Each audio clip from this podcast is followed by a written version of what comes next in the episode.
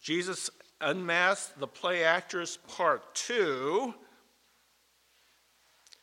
And Jesus challenges the Sabbath values. Now, we're, we're at dinner again. Uh, look there in chapter 14. This is surprising because not too long ago, Jesus had dinner with a Pharisee. Uh, you know, the top strata, of the elite of their, their society, and everybody got indigestion as Jesus unmasked them, not as genuine, uh, genuine people who were following God. They were just a bunch of play actors pretending. They were uh, religious play actors and they were unmasked. And finally, if, uh, this is part of the backstory here. Uh, turning back to chapter 12, uh, after end of uh, chapter 11, uh, they were so angry as uh, verse 53 as Jesus went away from there, he left dinner. I don't know if anybody touched the food, they were so upset. The scribes and Pharisees began to press him hard, press him hard. They were very aggressive. They tried to provoke him to speak many things, lying in wait for him to catch him, to catch him in something he might say. And Jesus was never shy about words, right? He just told it as it is. Some more time elapsed, more interaction with the people, a few incidents particularly involving Sabbath. Uh, the first run in with the Pharisees was in chapter 6 when Jesus healed somebody on the sa- Sabbath. And then in chapter 13, he did it again. If you got your Bible, turn to chapter 13, uh, verse 10. Jesus is teaching in the synagogue. In their culture, if somebody visits an outside, he's given the privilege to come up here and address the whole synagogue. And this is culturally appropriate. He's teaching on Sabbath day. And behold, there was a woman disabled for 18 years. And Jesus laid hands on her, verse 13. Immediately she was made straight. She was all bent over and crippled for for 18 years. And now she stood up, she has great posture, and she praises God. And you would think that everybody would just be oohing and ahhing and praising God, but there were some who were very angry. In fact, the ruler of the synagogue was indignant because Jesus healed on the Sabbath. Look, there's six days you can do it. Why are you defiling Sabbath day and working. You're not supposed to do that. Oh, this is very important. Look in verse 15. The Lord called them out. You hypocrites, you play actor, you phonies. You know, on the Sabbath, don't you untie your ox or donkey and lead them to water? This woman was bound for 18 years. And now she is loosed from this bond on Sabbath day. And as he said these things, all his enemies, his adversaries, the Pharisees, the scribes, they were put to shame.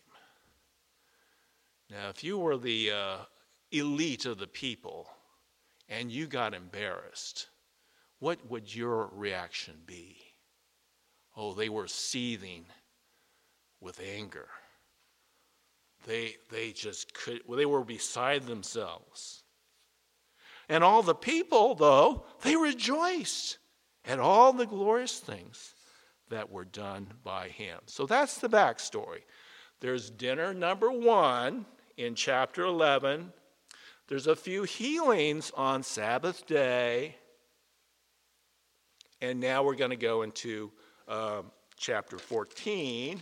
In our first section here, you see in our outline, Jesus challenges Sabbath back, uh, values.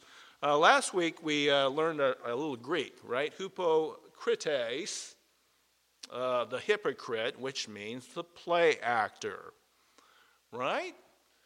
Looks great on the outside. You're, you're, uh, you know, you're uh, Jack Sparrow, you know, the pirate.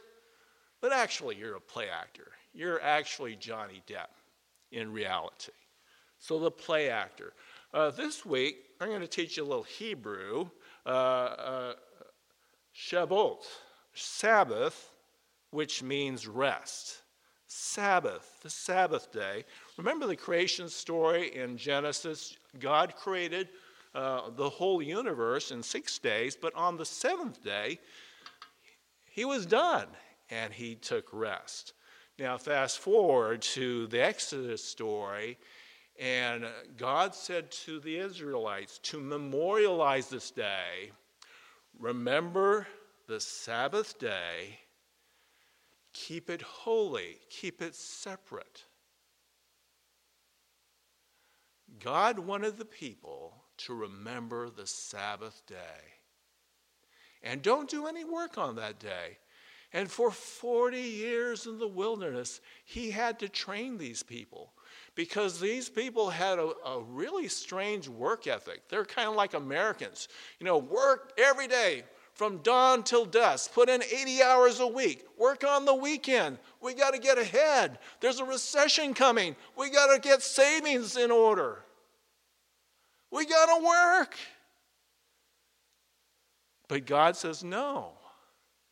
You're not machines. You know, Jesus said later, the, man was not made for the Sabbath, the Sabbath was made for man. And God knew that man is going to break down unless he rests. Remember the Israelites. They, they were trained because every day they had to gather manna from the ground. That was work. Every day except for the Sabbath day. Some people tried to do it on the Sabbath, and remember the story? It got full of maggots and got, ugh, it was just disgusting. So he said, you know what? Gather twice as much on Friday, and Saturday you'll have plenty. And they had a day just rest from their labors to have fellowship with the people of God and fellowship with God Himself. God bless you for taking a break. I'm sure you had a bunch of chores at home. There's something on TV to watch, but you came here. Thanks for coming. And now, fast forward to the book of Hebrews, where the author of Hebrews says, For all of us, we're still laboring. That's part of the curse, right?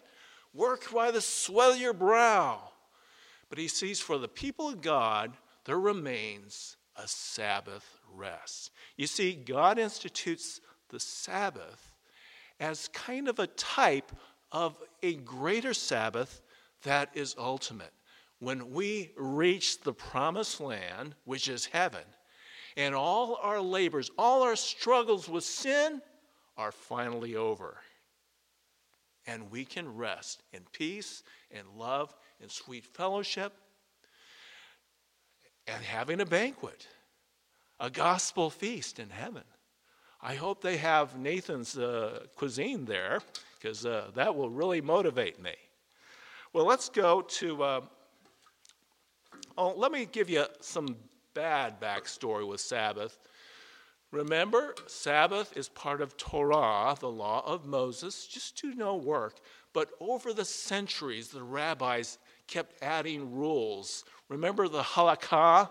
Uh, first, we have the Torah, which is a thin volume, but the halakha, it just added on and on little details of what you can do and not do. There was a certain number of steps you can take on Sabbath. There were certain uh, little tiny chores you can do and you can't do. You can't do any cooking on the Sabbath. You got to prepare your meals on Friday so you can just eat it on Saturday, the Sabbath. And the Jews were very, very strict on Sabbath. You know, there are all these other sins lying, cheating, stealing, bearing false witness, but it seems like it was ignored. And this one, this one command was the big focus. And I think this is real. Uh, this is my speculation. It's because breaking the Sabbath is very obvious. You know, on Sabbath day, you see your neighbor mowing the lawn, up, violation. You see uh, uh, one of your neighbors uh, uh, baking, up, violation. You see, the Pharisees can control the population through this one law. And they knew who to write down on the naughty list. Ah, there's Harry over there mowing the lawn. There's, there's uh, Mildred over there cooking. They're on the naughty list. And so, if you want to be on the nice list, you have to follow all these rules. And so that's why they were so furious at Jesus, because right under their nose, Jesus flouted the Sabbath laws. What did he say? Well, I am the Lord of the Sabbath. I make these rules. Oh, they were furious. They were furious. So, with that backstory, let's go to their passage.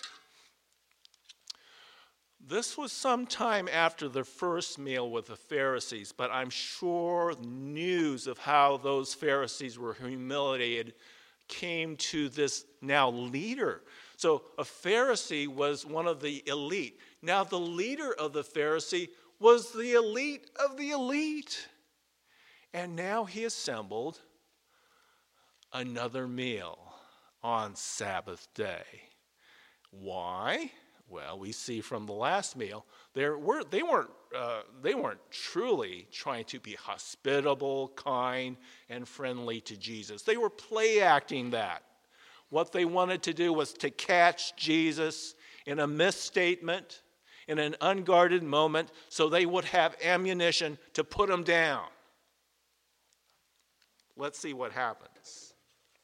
Verse 1 One Sabbath, Jesus went to dine at the house of a ruler, a ruler now, a le- even higher level, and they were watching him carefully. Now, some people watch Jesus carefully because they love him. They want to hear every word of truth. They want to follow his example. But some were watching Jesus carefully for the opposite reason. They wanted to put Jesus down, they wanted to find reason to condemn him and even to destroy him.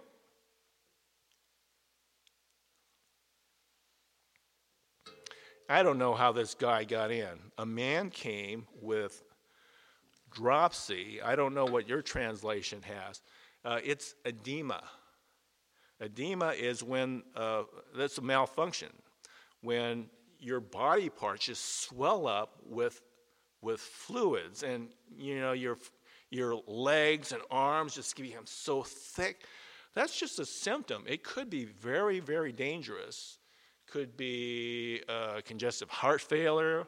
It could be uh, cirrhosis of the liver, some other thing.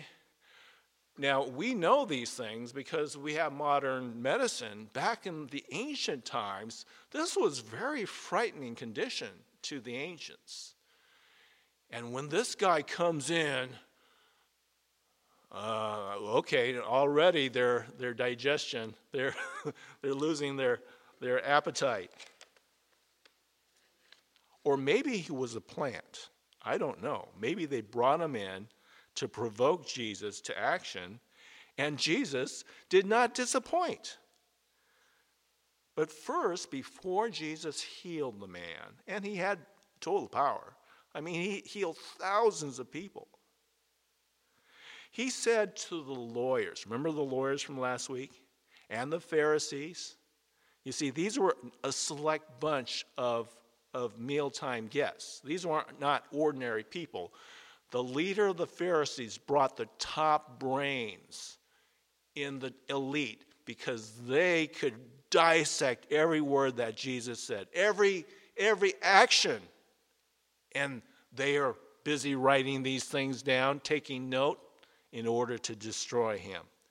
But Jesus t- uh, turned to the lawyers and Pharisees and he said, Is it lawful considering the Torah, considering the halakha, is it lawful to heal on Shabbat? Is it or is it not? Now, normally, a lawyer is never at the, a loss of words, right? That's what he gets paid for. Billable hours, billable words, right? Every word he gets about $10. That's what lawyers are for. And these lawyers, they couldn't say anything, they remained silent. Actually, they were actually pretty smart because it doesn't matter what they say, they're just going to look very stupid, right? So they might as well not say anything.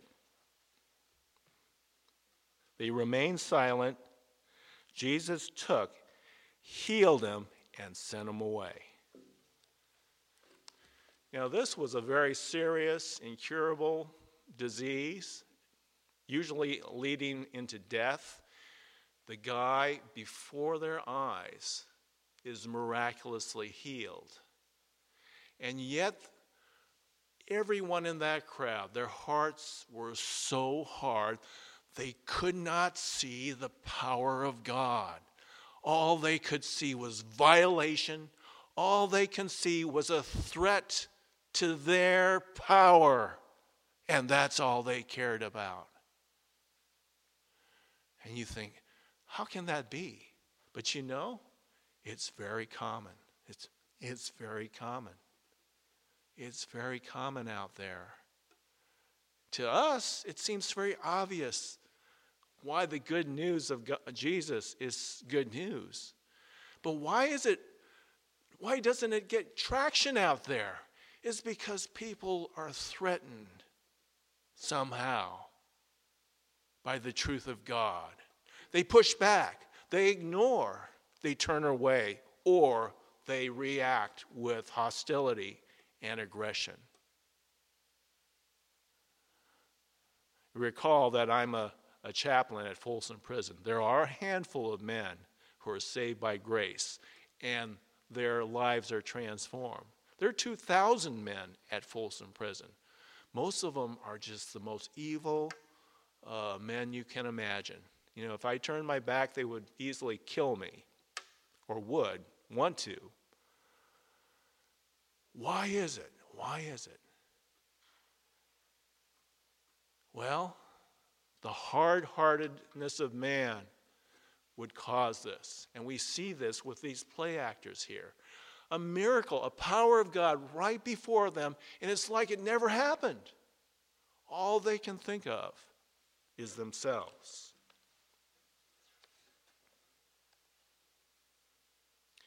And Jesus kind of rubbed it in. Okay, you have sons, right? It's Father's Day, you have sons. Or you have an ox, okay? You have an ox. And what if they fell into the well? Wells are common back then. And that might be a common accident, right? You just, you know, you're texting on your cell phone, whoops, he falls, falls into the well. They didn't have text cell phones back then, sorry. Um, and if it happened on Sabbath day, I mean, duh, wouldn't you just pull them out? Nobody's going to complain about that. And again, they were smart. They could not reply. they knew that Jesus got them. He had Jesus trapped them. They were trying to trap Jesus, but instead it was he turned the tables. All right, so misplaced values put procedures over people. Procedures over people. The application question. What would cha- you change? What would change if your only rule was love God and love people as yourself? In other contexts, uh, this came out. This is the essence of Torah, halakha, all of it can be boiled down into one sentence love God and love others. And when that is the only rule, everything becomes easy and the priorities are right. It's not a bunch of rules that are priority, it's people, it's God in priority. Where are the, pri- where, where are the priorities in your life? Next section, uh, Jesus challenges prideful values. This is in uh, verses 7 through 14. And he did this. Some people were coming in late. So don't worry if you came in late. It happens in every culture. And as they came in, they were fighting for certain seats, right? The best seats. Probably the seats next to the host, who was the leader of the Pharisee. And Jesus called them on this because this was another part of their play acting. They wanted to pretend to be so important that they can sit in the, the best seat in the house.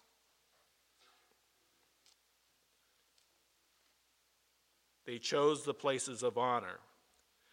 And he told them, When you are invited by someone to a wedding feast, do not sit down on the place of honor, lest someone more distinguished than you be invited by him. And he who invited you both will come to say, Give your place to this person. And then you'll, you'll, you'll, you'll begin with shame and you'll take, you'll go back to the cheap seats. I don't know uh, uh, if my children got me the best seats. Maybe I'll be sitting in the cheap seats tonight at the theater. Who knows? But rather do this. When you're invited anywhere, go to the lowest place so when your host comes, you may say, Friend, move up higher.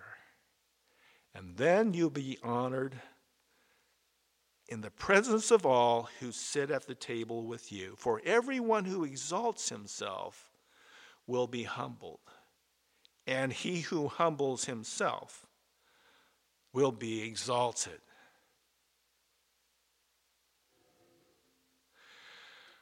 Everyone, uh, how do you, how do prideful values express themselves in your life? What will you do in confession and repentance? Uh, of the Ten Commandments, the first one is you shall have no other gods before me. And this would be God Himself. If God is God, then by definition, He is always at the highest place. He goes later in the uh, uh, Ten Commandments no graven images, idols, right? To put an idol, to worship an idol, to put the idol higher than God, that is idolatry. And the worst kind of idolatry is self idolatry. You know that that image you see in the mirror in the morning, and if you uh, value that image, that's yourself, higher than God, that is pride and self idolatry. And it's against the truth because the truth is, as Romans says, as Paul says, for all have sinned and fall short of the glory of God. And the uh, wages of sin is death. The truth is we have fallen far below God's righteousness. And we all deserve that penalty, which is eternal separation from God. And to acknowledge that puts us in a very humble place. And when we are in a humble place, we are in exactly the place where God can lift us up again. But for those who start up high, they're going to be surprised ultimately what their fate will be. Don't go there. And likewise, uh, Jesus turns to the host, the man who invited him. Okay? you figure, you've got to be nice to the host. Well, Jesus never minced words. And he called him, as he saw him, he saw the host as a play actor, and he said to the man who invited him, When you give a dinner or a banquet, don't invite your friends or your brothers, your relatives, or your rich neighbors. lest they also invite you in return and you be repaid. You see, the play acting was just just uh, just galled Jesus, the the hypo- hypocrisy of it all. To pretend that they're being nice and generous. Hey, come on over. I'm going to invite all of you to Nathan's tonight. Come on over. Come on. I'll, I'll, I'll, I'll take the, I'll, I'm going to pay your way. But I'm doing that knowing that, oh, well, they, they're going to have to reciprocate and be nice to me. You see, it's not grace, it's not generosity, it's merely a commercial transaction. You know, I scratch your back and you scratch my back. And that's what these play actors were doing when they're nice to each other. They're getting nice because, oh, I want them to, to return the favor. Remember that phrase, returning the favor? So Jesus gave them an alternate. When you invite, uh, uh, give a feast, invite poor people, invite crippled people, invite lame people, and blind people. And you will be blessed. Why? Because it's all one way. They can't repay you. You're giving one way, and God will bless you. And by doing that, you reflect the heart of God, who is a God of grace, a God who loves to give. What can we give to God? We can't give anything to God. We come to God with empty hands. But that is the way of God. And God's people will reflect God's characteristic.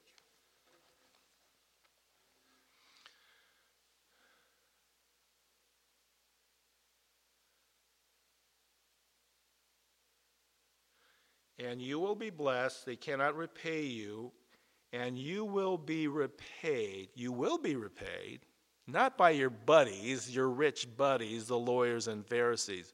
You will be repaid at the resurrection of the just. You know, back then, they had the theology that yes, if you were righteous, you had eternal life. And you, although your body dies, you will be resurrected if you are just and righteous. And from that phrase, we segue into the next seg- segment here. And this is called Jesus Exposes the Reli- uh, Religious Placking, uh, verses 15 through 24. Hearing that wor- uh, phrase, resurrection of just, one of the play actors Remark this Blessed is everyone who will eat bread at the kingdom of heaven. Is that true or false? Actually, that's true. It is true. Wouldn't you like to be in the kingdom of God, feasting on the bread? Blessed is that person who achieves that. But Jesus knew this man's heart. And actually, he kind of puts a fly into the ointment here. What does he say? He gives a, uh, another parable. A man, uh, verse 16, gave a great banquet.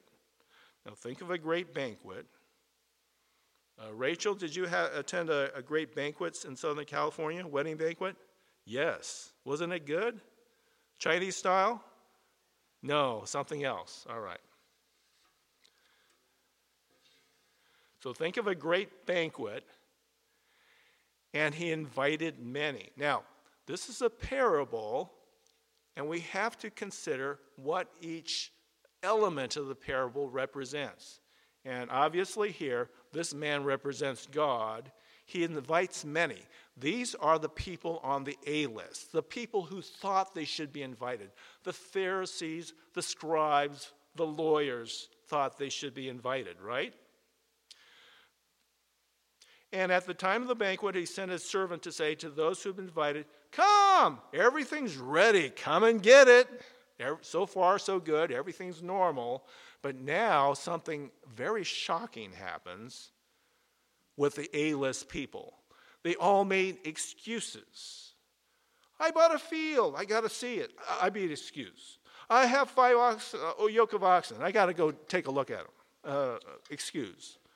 RSVP. No, sorry, I can't come. I married. I, I can't come. She doesn't want me to come. Okay. Get excuse. Okay. And you think, well, all right, that should be some disappointment there. Okay, all right, we'll just get somebody else on the list. But when the servant came back to the master, the master became angry. Now, that's another something surprising. No disappointment we can expect, but angry? He became angry. You see, here is idolatry in play. Remember, the master is God. And by definition, if God is God, he must be above all things. He must be top priority. Over the oxen, over the, uh, what other things were, were there? The field, even the wife. God, if God is God, he must take priority, and the invitation cannot be ignored. So the anger is justified. For these folks who have play acted like they should be on the A list, they show that they were truly play acting. They were phonies. And inside, they were really idolaters who, who valued the field, who valued the five oxen, who valued the wife higher than God, and did not want to go. Another strange thing in this parable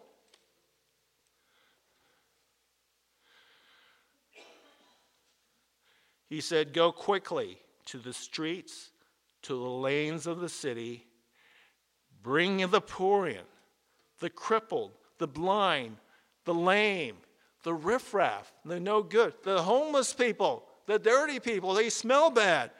Go out there, go out to Sacramento, you know, under the bridges, and bring them in to this wonderful this banquet. Why? Why? Why?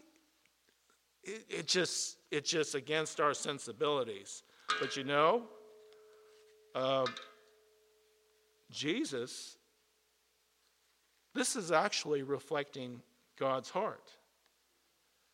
1 Corinthians 1, Paul a writing Consider your calling, brothers. Not many of you were wise according to worldly standards. Not many were powerful. Not many were of noble birth. But God chose what was foolish in the world to shame the wise.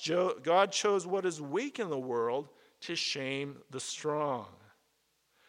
God chose what is low and despised, even things that are not, to bring things that are, that no human being might boast in the presence of God.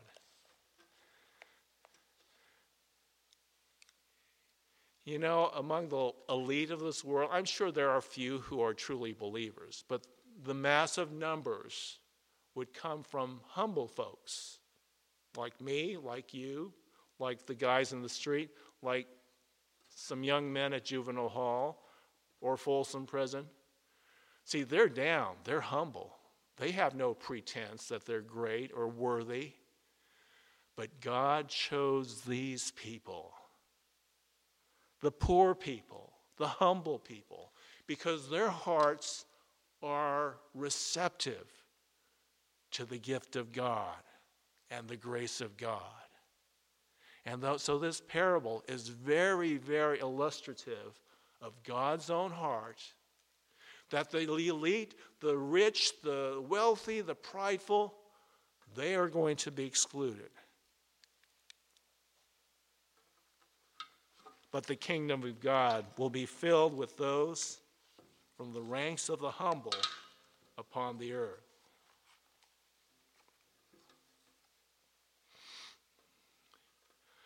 The servant said, Sir, what you have commanded has been done. Still there's room. Did you know that heaven is a big place? so, oh no, there's a capacity. We're going to call a fire marshal. There's too it's crowded. No, no, no, it's not like that. Heaven is big and God is welcoming. And some come in and God is not satisfied. I want the whole place filled. The master said to the servant, Go to the highways, the hedges, and compel people. You know, be forceful. Drag them in that my house may be filled.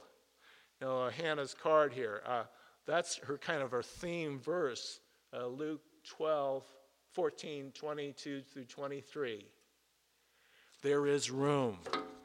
Go out. It may not be here, and it may not be in this neighborhood. You may have to go halfway around the world and compel people to come in, that my house may be filled. And Jesus is sending people to invite them to a gospel feast. Go out to the highways and hedges. Compel people to come in that my house may be filled. For I tell you, none of those men who were invited, the A list, they shall not taste my banquet. Play actors are excluded from the kingdom of God. What actions will you ensure that you are worshiping in spirit and truth? Uh, I'll let you uh, read chapter 4 of John. Ja- uh, that story is my favorite story in the whole Bible. But here, Jesus, in a very succinct statement, says, Though a time is coming, and now is, when the true worshipers will worship in spirit. See, they're not like uh, Jack Sparrow, you know, put on a costume, put on a mask, look like a pirate. No, no, no, no, no. They will worship in spirit, what's inside. And now the prophecy of Jeremiah 31 31 will come true, the new covenant that is written in the heart. They will worship in spirit and in truth. They will not worship in Sabbath days or the temples, which are just shadows of the substance that is to come. Because the true substance is not the temple in Jerusalem, the substance is not a, a celebration of the day, it is a Sabbath rest for God's people for all eternity. In the kingdom of God that must be filled from all nations, all nations must come. And there will be a great banquet. And I hope to see y'all there. Shall we pray?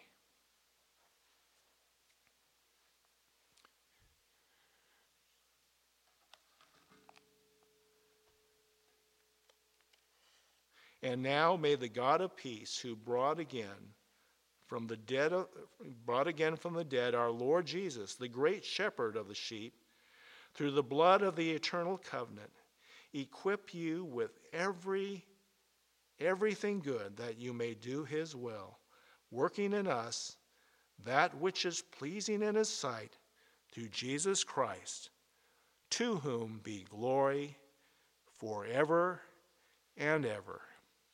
Amen. Thank you. You are dismissed and have a wonderful Father's Day.